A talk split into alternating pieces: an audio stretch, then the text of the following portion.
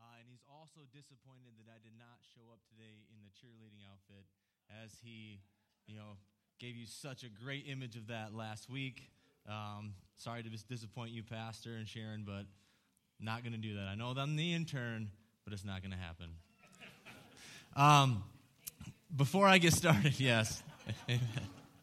before I get started, um, many of you know that uh, Olivia's uh, dad recently came from home from the hospital and everything that uh, has happened there.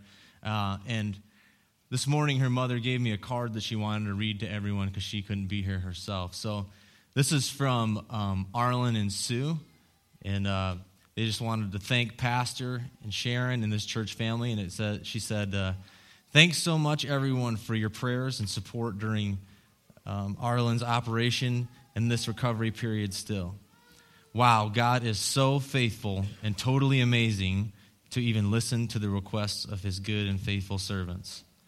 We have seen the goodness of our God once again. How great is our God. May God bless you. Love Arlen and Sue Strong. So thank you, Amazing Grace Church. Well, I had a whole big long intro, but it's not going to happen today. Um, the one thing I will tell you is that uh, for the last, or the month of July was absolutely crazy for me. Um, I was gone for over three and a half weeks from my home uh, two and a half weeks away from my wife, which is really difficult. You know, distance makes the heart grow fonder. You know, you have a little bit more sweet talkings at night when you're talking on the phone and saying how much you want to get home and all that good stuff. So, uh, two or two and a half weeks away from her, but one of those weeks we went to um, Charleston, South Carolina, and we celebrated our two-year anniversary there. And uh, everything is deep fried in the South. Everything. I don't think I I think even the napkins were deep fried. I mean, it was, wasn't it? I mean, but they, and they had, just a little nugget before I get started here. They had the best ice cream that I've ever had in my entire life. And it was at this place called uh, Jeni's, and they actually sell it at Meijer. This comes in little pints, and it, it, was like 10 o'clock at night when we went here, and it was so good. The whole time I'm eating it, I'm just looking at the counter. I'm like, I'm going to go get more. This is so good. Olivia didn't let me get back in line, but it was so, so good. And so, if you guys uh, are looking for some really good ice cream, it's expensive. It's about $8 a pint, but it is so worth it. All right. How many of you guys know the word is powerful? Hebrews 4:12 says for the word of God is living and active sharper than any two-edged sword piercing the division of soul and spirit, of joints and marrow, and discerning the thoughts and intentions of the heart. You know, a lot of uh, my intro today had to do with what was going on here this morning. I mean, God lines everything up. I think a lot of the teaching, uh, you, if you would have listened to what was said, you would have heard a lot of it. And the thing that we need to realize about what happened this morning is that the church has been doing church the church's way for far too long. There are so many churches that you go to, and the word is preached there, and it's good. They're loving people, they love on people, but there's no power. There's no power in, in, in these churches. And it's not, I don't want to say that there is absolutely no power at all, because we do know the word is powerful, and when the word is preached, it changes lives. You know, for two and a half weeks, I had 160 students up in the mountains of Tennessee. And many of those students are far, far, far away from God. We had students that came from situations and atmospheres that are, are un, unspeakable and unbearable. We had students that had dealt with um, things such, such as rape, suicide, deep depression, cutting, all of these things. And the first few days at camp are, are, are fun. You know, you get to know the kids, they come and they hear some messages, but then the stories get, get pulled out as we go deeper and deeper in the Word of God, and the stories get pulled out, and the hurts get pulled out, and all of a sudden we understand the atmosphere that some of these students live in, the culture that they come from, their, their, in their home lives, and what they're dealing with at school, with their friends, and all the pressures and all of these things. But as we preach to these kids, you see the Word of God just permeate the atmosphere. And all of a sudden, instead of the world pumping their heads full of this negative, uh, these negative things that, that are really going to produce nothing good in their lives, they meet the Word of God. And some of them, for the, for the very first time, they hear the gospel.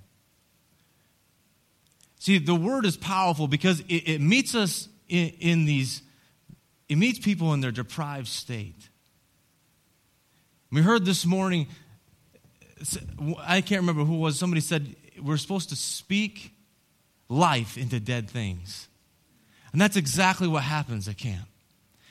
At camp this, this year, we saw the, the, the, the girl who struggled with, with the, the memory of, of rape.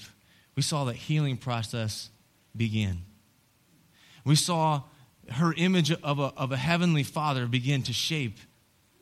And we saw uh, forgiveness pour out of her, and, and the hurt pour out of her, and healing begin to happen. You know, over the course of those two weeks, with those 160 kids, we had over 70 students come to know Jesus for the first time. 70 students, just because the Word of God was preached. The Word is powerful. And Jesus told us that the word, the spoken word of God, is the most powerful weapon that we have. That the most powerful tool in our arsenal that God gave us is right here. The spoken word of God heals hearts, it heals minds, it heals bodies. It delivers nations and it tears down strongholds. It drives out voices of intimidation and discouragement. When we speak the word of God, we, come, we become a devastating weapon against the enemy. Words are spiritual, and words have power. You see, when God said, Let there be light, light was. Literal translation says that God commanded and there was. The phrase, and God said, appears nine times in the first chapter of Genesis. And every time God spoke, it created. And every time God speaks, He creates. You want to go through an amazing adventure with God? Search out every time the Bible says, and God said, or thus saith the Lord, or the word of the Lord came and you will see powerful things. Isaiah 55 11 says this So shall my word be that goes forth out of my mouth, and it shall not return to me empty, but it will accomplish that which I sent it forth for, and it will not return to me void.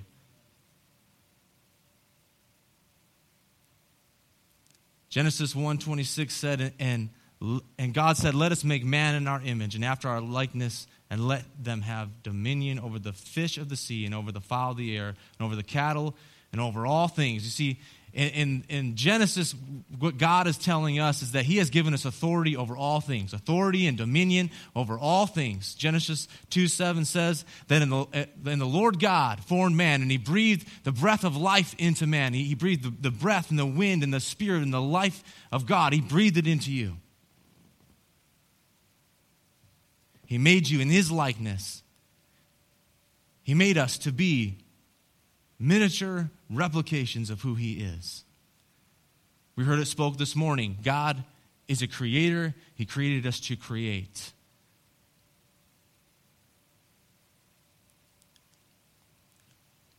Jesus told us in Luke chapter 17, or excuse me, Luke chapter 22, verse 15.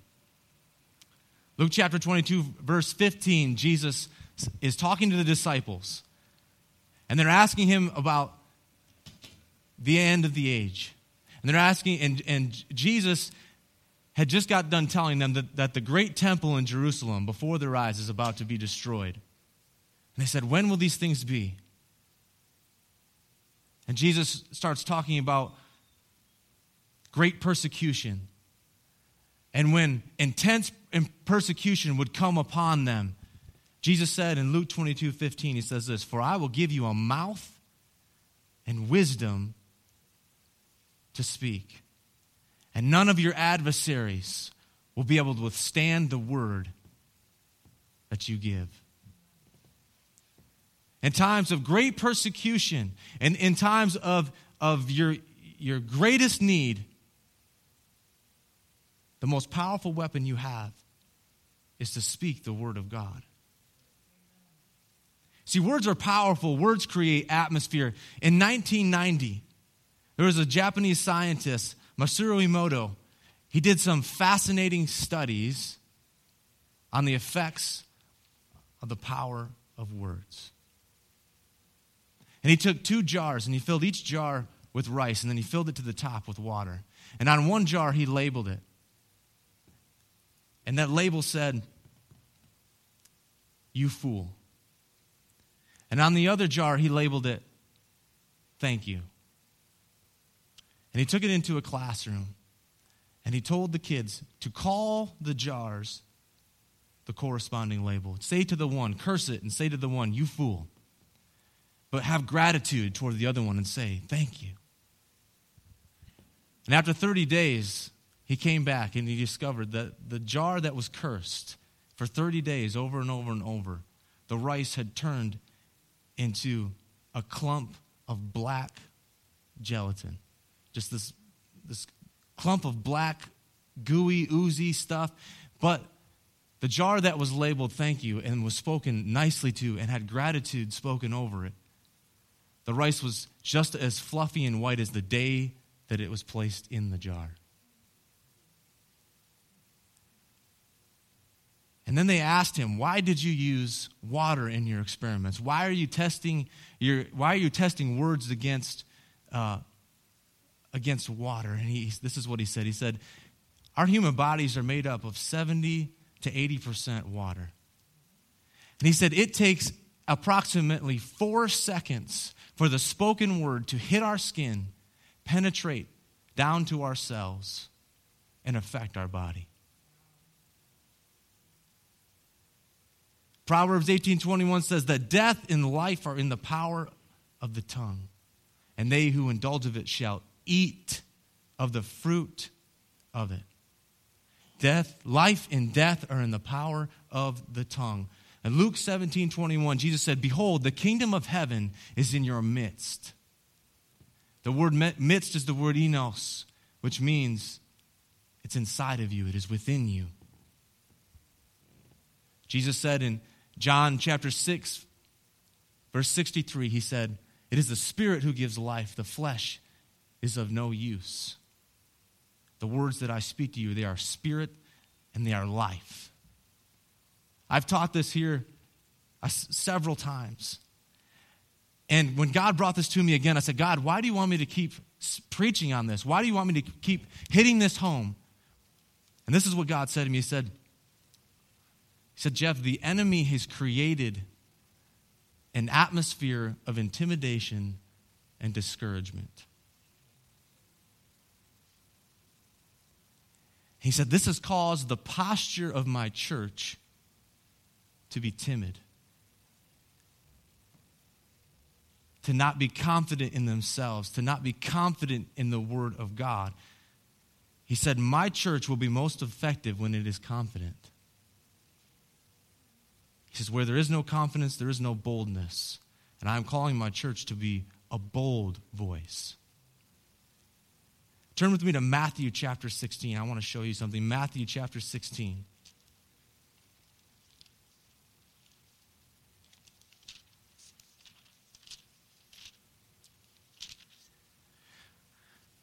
In Matthew chapter 16, verse 16, Jesus the, is with the disciples and he says, who do people say that I am? And they give all kinds of answers. They say, well, some say that you are the prophet Elijah. Some say that you are a good teacher. But Jesus says, No, who do you say that I am? And this is what Simon Peter says in, cha- in, Matthew chapter 16, verse 16, it says, Simon Peter replied, You are the Christ, the Son of the living God. And Jesus answered him, Blessed are you, Simon Bar Jonah, for flesh and blood has not revealed this to you, but my Father who is in heaven. And I tell you, you, I tell you that you are Peter, and upon this rock I will build my church, and the gates of hell shall not prevail against it. And God showed me, He said, almost immediately, every time that somebody reads this verse, this is what they think. They think that this verse says that the gates of hell will not prevail against the church, as in the church needs to be in a defensive posture. But he said, What are gates? Gates are built to keep things out, they are not an offensive force. You see, the enemy wants us to believe that we should be on the defensive, but the reality is, is that the enemy is deathly afraid of the church. He is deathly afraid that we will wake up and realize that we have all power over the enemy. He is deathly afraid that we will wake up and realize that we can overpower the gates of hell at any moment. And God said that the posture of the church needs to change and we need to stand as if we are in victory. We are not in we are not a defensive church, we are an offensive church. Jesus said, I came not to bring peace, but a sword. I did not come to make peace with the devil. I did not come to make peace with sin. I came to bring a sword. Ephesians 6:17 says, "Take up the sword of the spirit, which is what? The word of God." You know, Olivia and I just we just went through one of the greatest battles of our lives.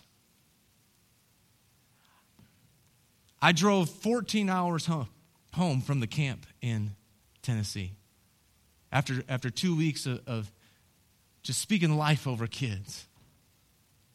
Drove 14 hours home. It was, I don't know, 12:30, 1 o'clock. I get a phone call.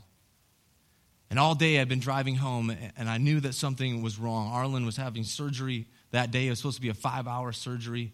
He ended up being in surgery all day, 13 hours.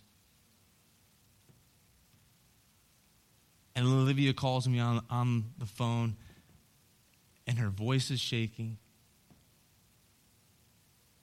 I can hear people in the background, and it's not good.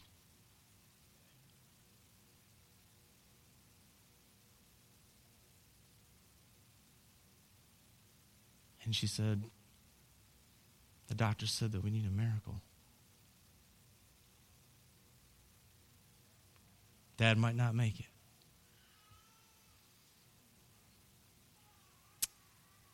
And normally, I would probably have a little bit of fear in my heart. But for some reason, the Lord God spoke to me immediately and He said, Jeff, there is no fear. He said, There is no fear in perfect love. And He said, Arlen will not die, he will live. And I never had a doubt, not for one second. I know people were upset. I know people were affected by the news at the moment, but I just said, Olivia, your dad is going to be okay. He's going to be okay. And I, I give her all the credit in the world that she gathered herself, she got it together, that, that she embraced her mom, and they got together in truth, and they began to speak life over her father. And Olivia, Olivia said to her mom, she said, Mom, we serve a good God. We serve a good God, and He will heal dad. Dad is not going to die. And then Sue started speaking life over Arlen. They started speaking life into his body. And when I got to the hospital, anything that the doctor would tell us that was positive, we just repeated it over and over and over and over and over, and we spoke it over his body. We said, Great, the heart's working at, at 15%. Praise God. It's doing 15% of the work and it's getting stronger. It's doing 30% of the work and it's getting stronger. It's doing 40% of the work. It's doing 50. It's doing 80. His lungs are taking on what it needs to take on, and everything is happening. We're speaking life and life and life and life, and he is home today. the word has power and has the power of life and death. And what did the devil contend with Eve in the garden? He contended the word. God spoke to them, said, I, I give you all dominion, all authority, everything that you need. And then what happened? He exalted his word over God's word. And all of a sudden, Eve found herself speaking his words and not God's word. We were afraid of you because we are naked and ashamed. And Luke chapter 4, when the devil came to tempt Jesus, what did he contend? He contended the word of God. And in Luke chapter 4, the devil said, If you will just open your mouth and worship me, Jesus. After Jesus had fasted in the wilderness 40 days and 40 nights, no food, no water, nothing, his flesh was hungry. And what did the enemy do? Contended the word of God. And Jesus said, It is written, it is written, it is written. Thou shalt worship the Lord thy God and no other. You see, I like what, Jen, what Jentezen Franklin said about this verse. He said, Isn't it funny that the enemy said, said to Jesus, in a moment, he says that he showed Jesus all the kingdoms and all of his power in a moment of time. Yet it takes all of eternity for God to show us his kingdom and his glory and his goodness and his power. But yet the enemy can show his in a moment of time. All the power and glory he has.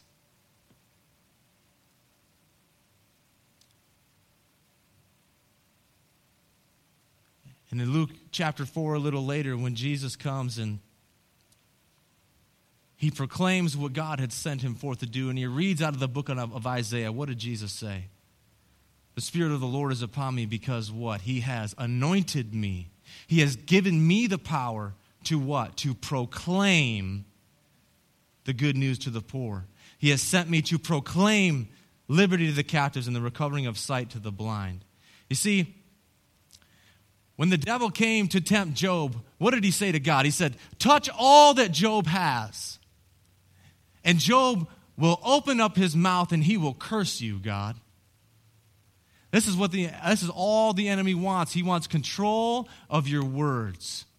He wants nothing more than in your situation that seems dire and dear and you feel like God is not moving, that the word is not working. All he wants you to do is open your mouth and curse God.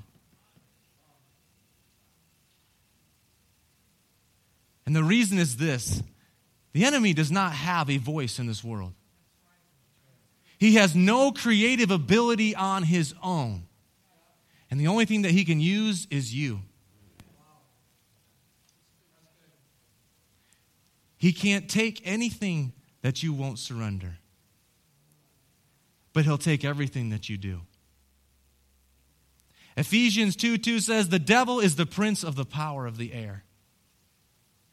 And scripture tells us that Satan's power of deception, both now and in the end times, comes from his mouth. I want you to write three scriptures down. We won't go there right now. And they all come from Revelation chapter 13. It's verse 2, verse 5 and 6, and verse 14 and 15. And it's describing the power of the enemy in the end times. And what does it say? In, ver- in verse excuse me, eh, these are the things that it says to describe. It says that smoke and sulfur and fire will be coming out from out of where? The mouth of the enemy. And that his mouth will be like a lion's mouth to devour. But here's the most interesting part. It says that in order to exercise authority, the beast was given a mouth uttering blasphemous words against God. And it was allowed to exercise authority for 42 months. And it opens its, opened its mouth to utter blasphemies against God, blaspheming his name and his dwelling, and that is those who dwell in heaven.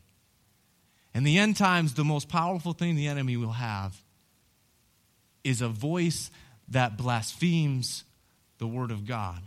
And we look at that and we see all a bunch of religious rules. And here's what I think that voice is I think that voice is, is the natural voices of the world that create logic for all things that, that would disprove God, that would overthrow his institutions. The institution of marriage, for example. There are, there are all kinds of agendas and things being spoken out there that would seek to overthrow this institution, to, to take the institution of marriage between a man and a woman and, and throw it in the mud and say, this is not the right way. This is not all there is. This is, our word is greater than God's word. It is better than God's word. And as you, as you read on in those verses in Revelation, it will say that, that the enemy will go even so far as to say that I fought with God, that I was pierced by the sword, and yet I lived. I contended with God, and yet I lived. And then he tells people to make an image to himself and worship it. The enemy seeks only to exalt his throne over God. Isaiah 14 tells us so.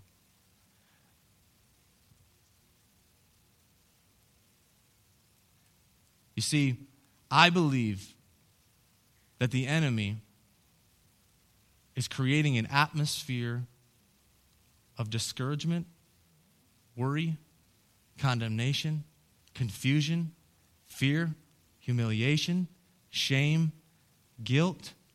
All you have to do is turn on the television, scroll through social media, and you'll see it. There was a study done, and it, it, it they tracked the lives of I can't remember how many people, but I think it was over 100 people. And they, they somehow took data on all the words that they spoke. And they came back, and the study said that one out of every seven words is a positive word, an encouraging word, an edifying word. That means six out of every seven words that is spoken is negative. And science tells us that if I were, were, to tell you a true statement one time, just once, and then I were to bring forth a false statement four or more times,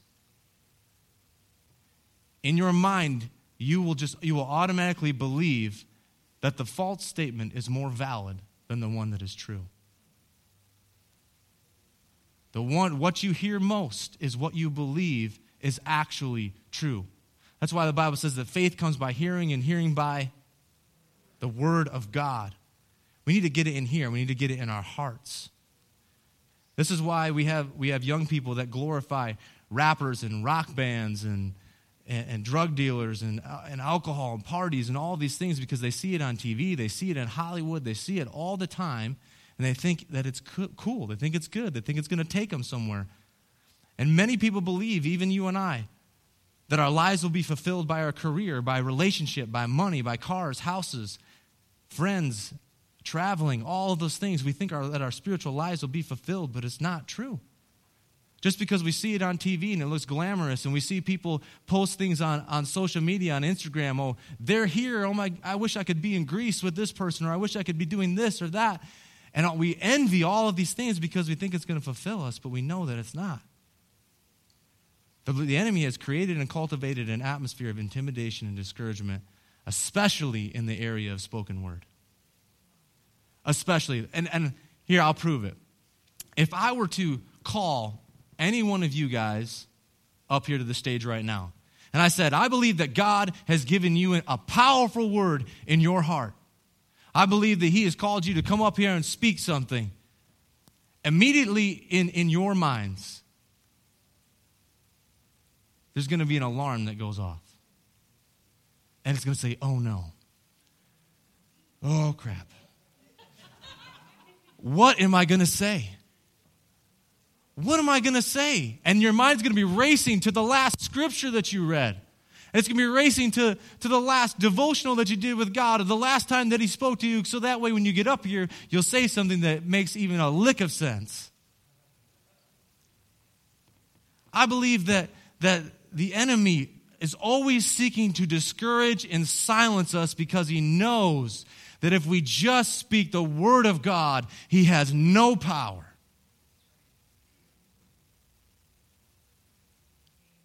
And he knows that it's so easy. It's so easy to be all fired up about issues that are weak. Sports. Man, I get all fired up for sports. Michigan State football, watch out, man. Don't be at my house. I'm probably throwing the remote at the TV because they sucked last year, but sports, man, I get I jump up and down. I get all fired up. Cars, man. Some of us see like a hot rod going by and we're like, oh yeah. We're like Tim the Toolman Taylor, you know? Fashion, music, food. It's easy to fall into gossip and slander. Why? Because everybody's doing it and it's easy. Can you believe what they said? What a loser. They'll never change. They're worthless. They're stupid. and we justify it. Well, I'm just saying. Yeah, you are just saying. You just said it.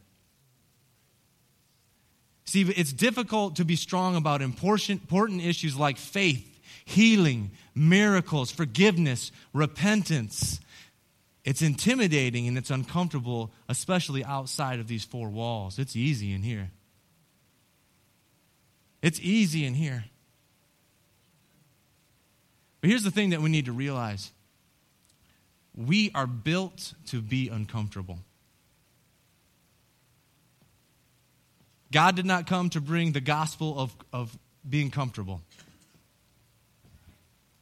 The gospel of comfort is it, it's not what God wanted. He wanted to bring the gospel of healing. That's painful.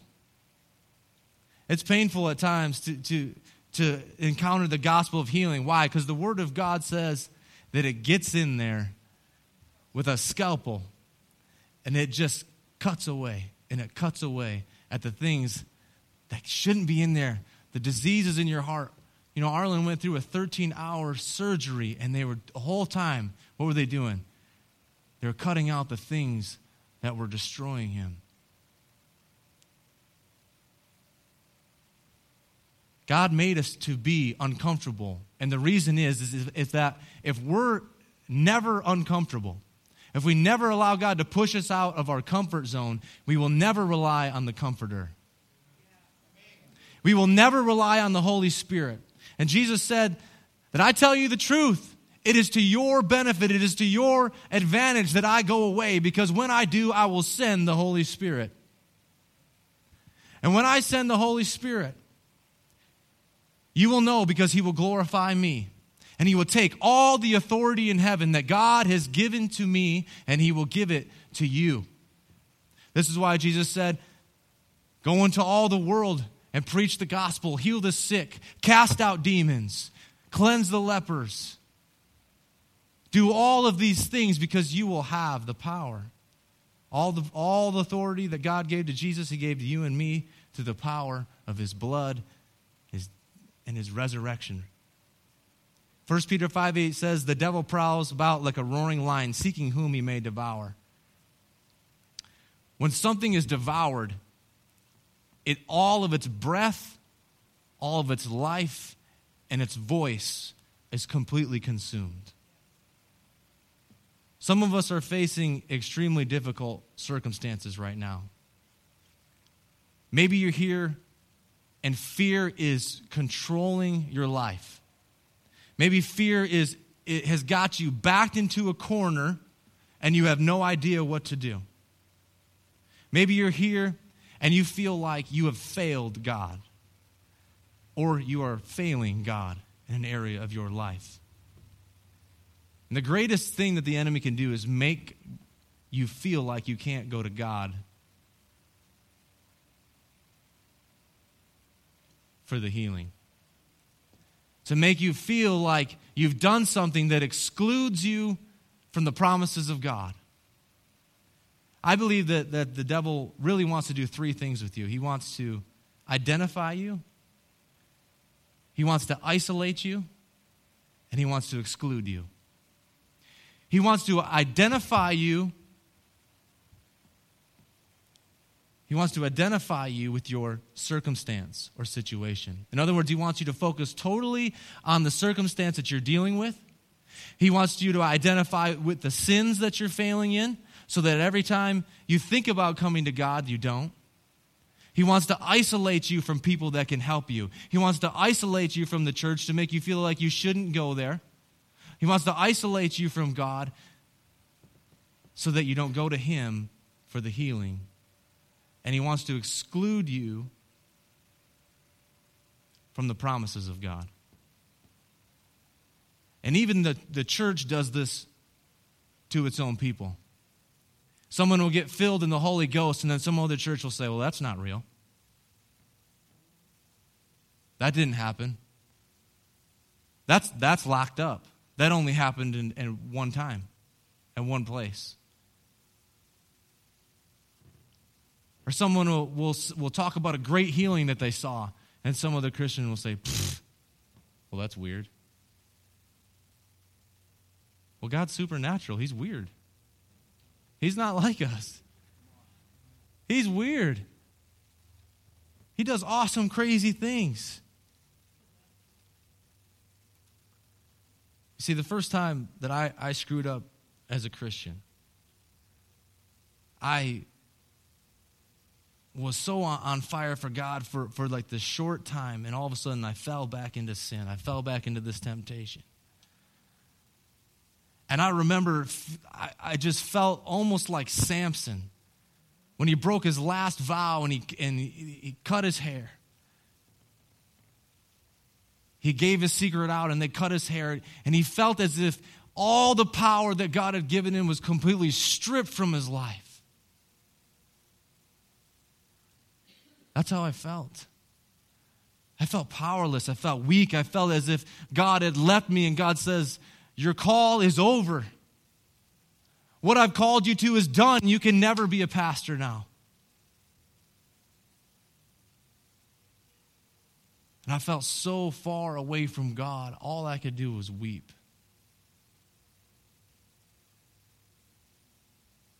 But I picked up my guitar, and I remember I just started singing this song. I just started singing, Abba, I belong to you. I belong to you. I chose not to identify with my circumstance and situation.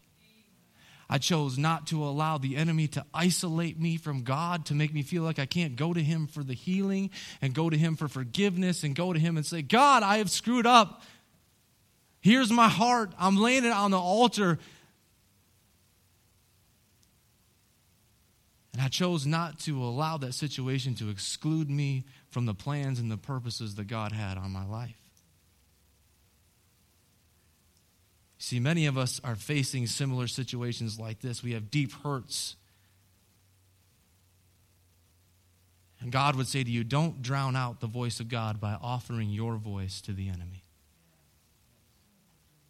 Do not open your mouth and curse God. Do not open your mouth and work against him. Because no matter what, through every situation and circumstance, the Word of God is penetrating. It is penetrating, it is penetrating, and it is working all at all times. When I was preparing for this message, God showed me Rocky 2, the movie. How many of you have ever seen Rocky 2, the movie? And so in Rocky, Rocky 1, Rocky's this nothing nobody fighter, right? Nothing nobody from nowhere, and this champion of the world picks him to fight him and says, Oh, this is going to be an easy fight. But he doesn't know Rocky Balboa, Sylvester Stallone, and he just he trains and he trains and he gets up there and he takes he takes the boxer to the distance. He lasts through all the whole fight, and that's all he wanted to do. He said, I just wanna I just want to go the distance with him. I just want to get to the end of the fight. I want to fight him all the way to the end. But in Rocky 2, Rocky decides, I don't I just don't want I don't want to just fight the enemy. I don't want to just play defense the whole time. I want to beat him because I know I can beat him. But Mickey says, well, we got to do something different this time. We got to train a little bit differently. And so what does he do? He teaches Rocky to box right handed. And all of his, he trains and he trains and he trains for months and he boxes right handed until every instinct that he has is right handed, right handed, right handed.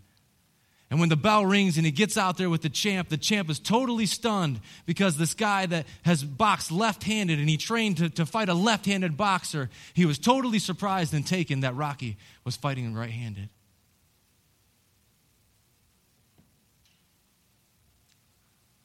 And after, after a while, Apollo Creed got used to fighting the right handed fighter. And then in the middle of the fight, Rocky changes his stance again. He changes it back to right. And he, and he overtakes Apollo Creed and takes him out.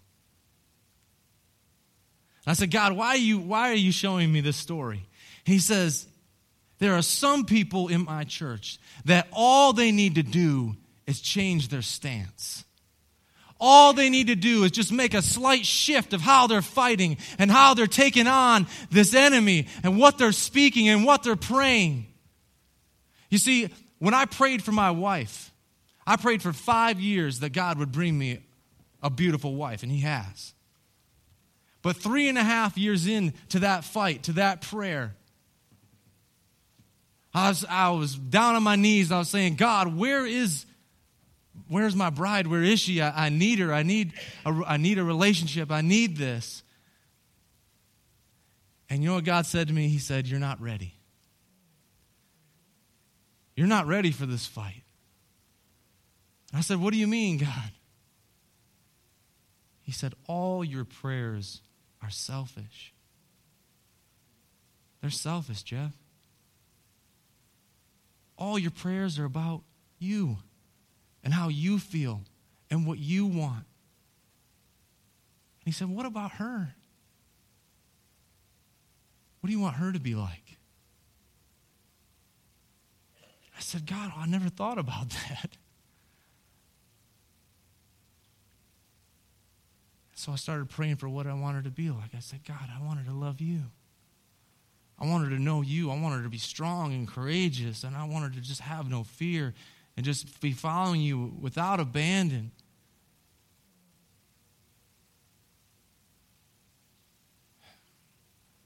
And God said, Now you're getting it. He said, It's got to be about me. It's got to be about me and who I am and who she is with me. All God is saying to you and I, all we need to do in our situations that are just hurting us the most and, and, and the situations that are that seem like they're impossible all we have to do is maybe change our stance change the things that we are speaking change the things that we are praying. You know jesus said if you have the faith of a mustard seed you can speak to a mountain and it will be removed. But you got to speak to it and you got to speak the words that will actually move it you can't speak words and say, God, out of my strength, I will do this. And if you just move this mountain, I'll do this one thing, and I'll do this, and I'll do this, and I'll do this. And God's saying, No, no, no, no. I will do it. It's me. Speak my words. Speak my life. Don't speak your circumstance. Speak my words. Speak my life. And I believe that God has given me a prophetic vision for this church. In this, in this certain place and time. And God showed me, I used to work in commercial kitchens, okay? And God showed me th- this huge commercial kitchen. And, I, and on it were the, in it were these ovens. And on top of the ovens, you have these really deep burners, these really deep, heavy burners. And they're about three burners deep. And most of the time, they're about 10, or 10 down and 3 deep, so you have about 30 burners to work with.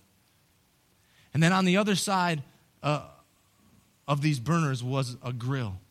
And it was huge, it was massive. I used to work at this restaurant that would seat over 600 people, and we would fill it up three times a night. We'd serve over 1,800 people, and there was me and two other guys doing all the meals. And this is what the kitchen looked like. And, the, and it was excuse my language, it, it, it was, it was heck. All right, I'll just say that because Pastor will yell at me if I say the other one. It was a pit, man. It was hot with all those burners, and the tickets would come pouring in. I need eight of this. I need seven of this. I need ten of this. I need this. I need that. And this doesn't have any onions and no mushrooms in this. And blah. And you got to remember all this stuff because the tickets got to go out in 10 minutes.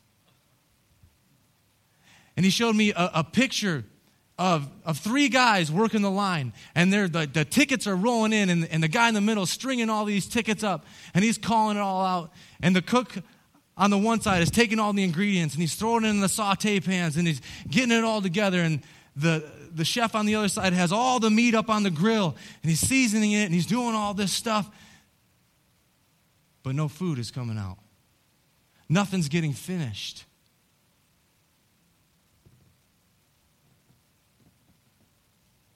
And the guy in the middle who's in charge of getting all the food out starts looking around and trying to figure out what's wrong. And he looks, and neither in the, in the burners or in the grill, there was no fire. And, he, and God was telling me, Jeff, there is a world around you that is hungry. There is a world around this church outside of these four walls that is hungry. They are starving.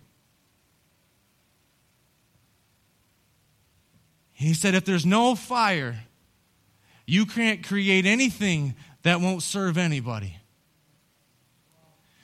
And last night, God showed me in the First Kings chapter 18 when Elijah comes up against 850 false prophets who were bringing a voice of intimidation against the church.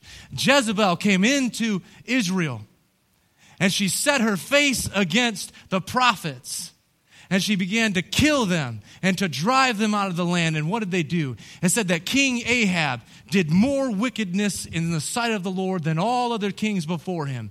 And he set up uh, temples in the high places on Mount Carmel. He set up temples up there to worship Baal and to worship the Asherah rod.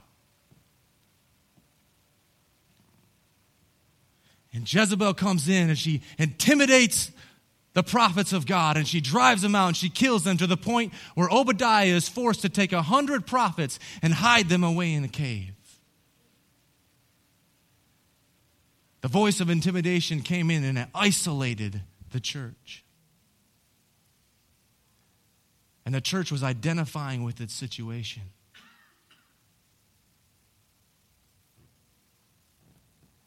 What did Elijah do? God said, Elijah, come forth. And Elijah, in the face of King Ahab, who had all the power to kill him, said, You have cursed the land, and it will not rain here for three years.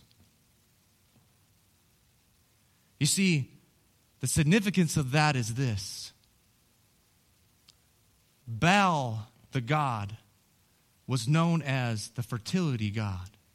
He was the God of the rain and the dew. And God spoke to Elijah and he said, There will be no rain or dew in the land for three years. And God is saying, No, no, no, no. I am the God who created the heavens and the earth and everything. I am the God of the rain and the dew. I don't care what popular opinion is because all of the regions around Jerusalem were worshiping Baal. That was the popular thing to do, it was the popular voice. And Elijah said, This is what we will do. He said, We will build altars to both of our gods, and we will put a sacrifice on the altar. We will put a bull on both altars. And I will, put, I will neither put fire on my altar, and you will not put fire on your altar. But here's what we will do.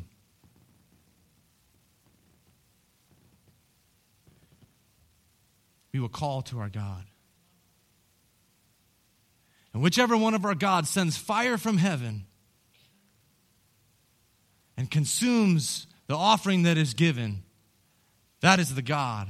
That is the one real, true God. And so the, the false prophets begin crying out to God. They build these altars and they begin crying out to God. And what did they hear? Crickets, crickets, crickets. And it's so funny if you read the scriptures, Elijah starts mocking them, says, Where is your God? And the scripture even says that Elijah said, Is he relieving himself? Where is he? And then Elijah, after all day, they cried out to him and they cut themselves and they did all kinds of rituals. Elijah begins to call out to his God. He speaks to the people and says, Everybody come close to me and listen to what I will say. And he calls out to the God, oh God, he says, God, send down this fire now so that your people will turn their hearts back to you. Send down this fire and show all of the world who you are. And boom, fire from heaven came and lit the altar.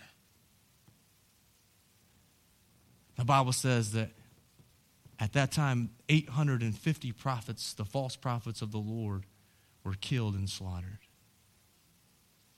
Their voice was silenced. Here's what God is really saying to you and I it's time for the fire to fall. It's time for the fire to fall. It's time for us to rise up. It's time for us to, to begin speaking our voices, speaking life, speaking the word, because the, it's time for the fire to come. God wants a revival on M46, but He doesn't want it just for us. He doesn't want it just for Amazing Grace Church. He wants it for the, the whole body of Christ. He wants it for the whole church.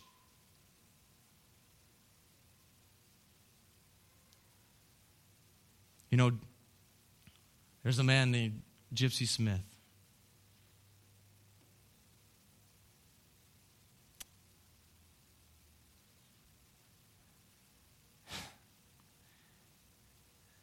He was a great evangelist.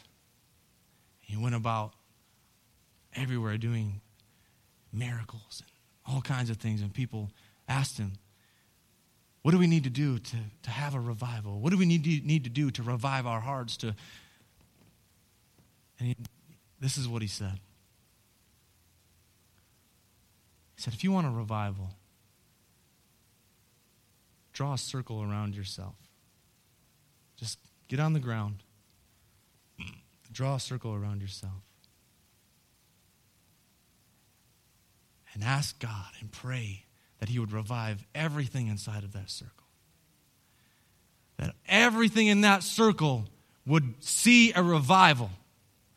And if you do that and, and I do that, and we do it here and we do it together, we will have revival. Revival will come when this church revives itself. When it doesn't come here and says, I want to see church as usual.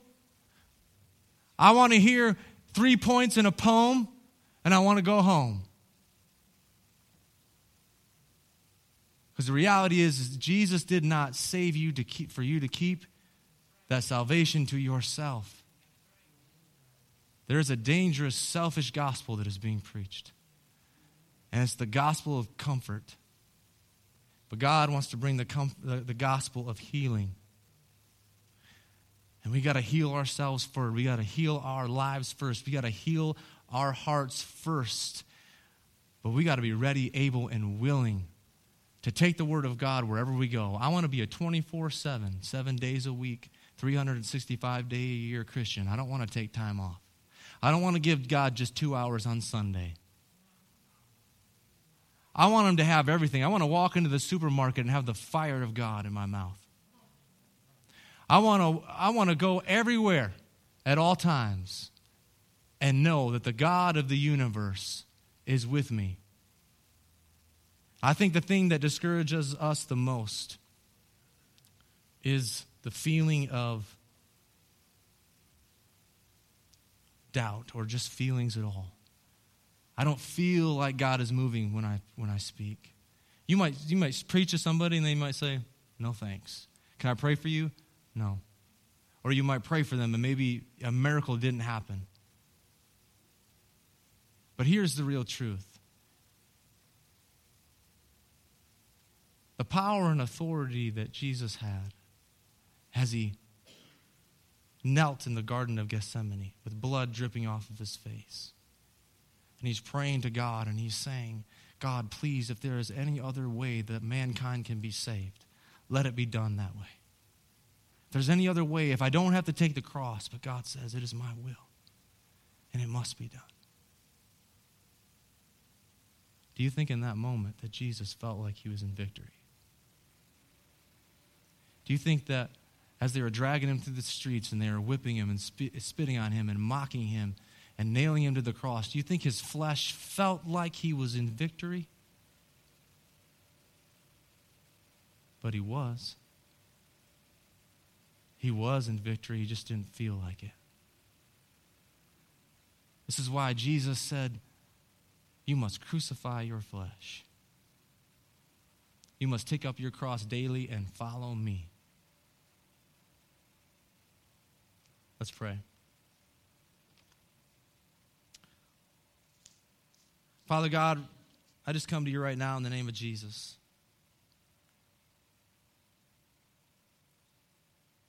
Father God, and I just want to I just want to say that put your words in our mouth. Put your words in our hearts.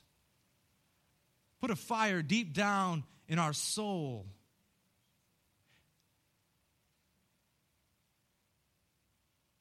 Put a fire in us. Make it flow through us. Turn us back to you.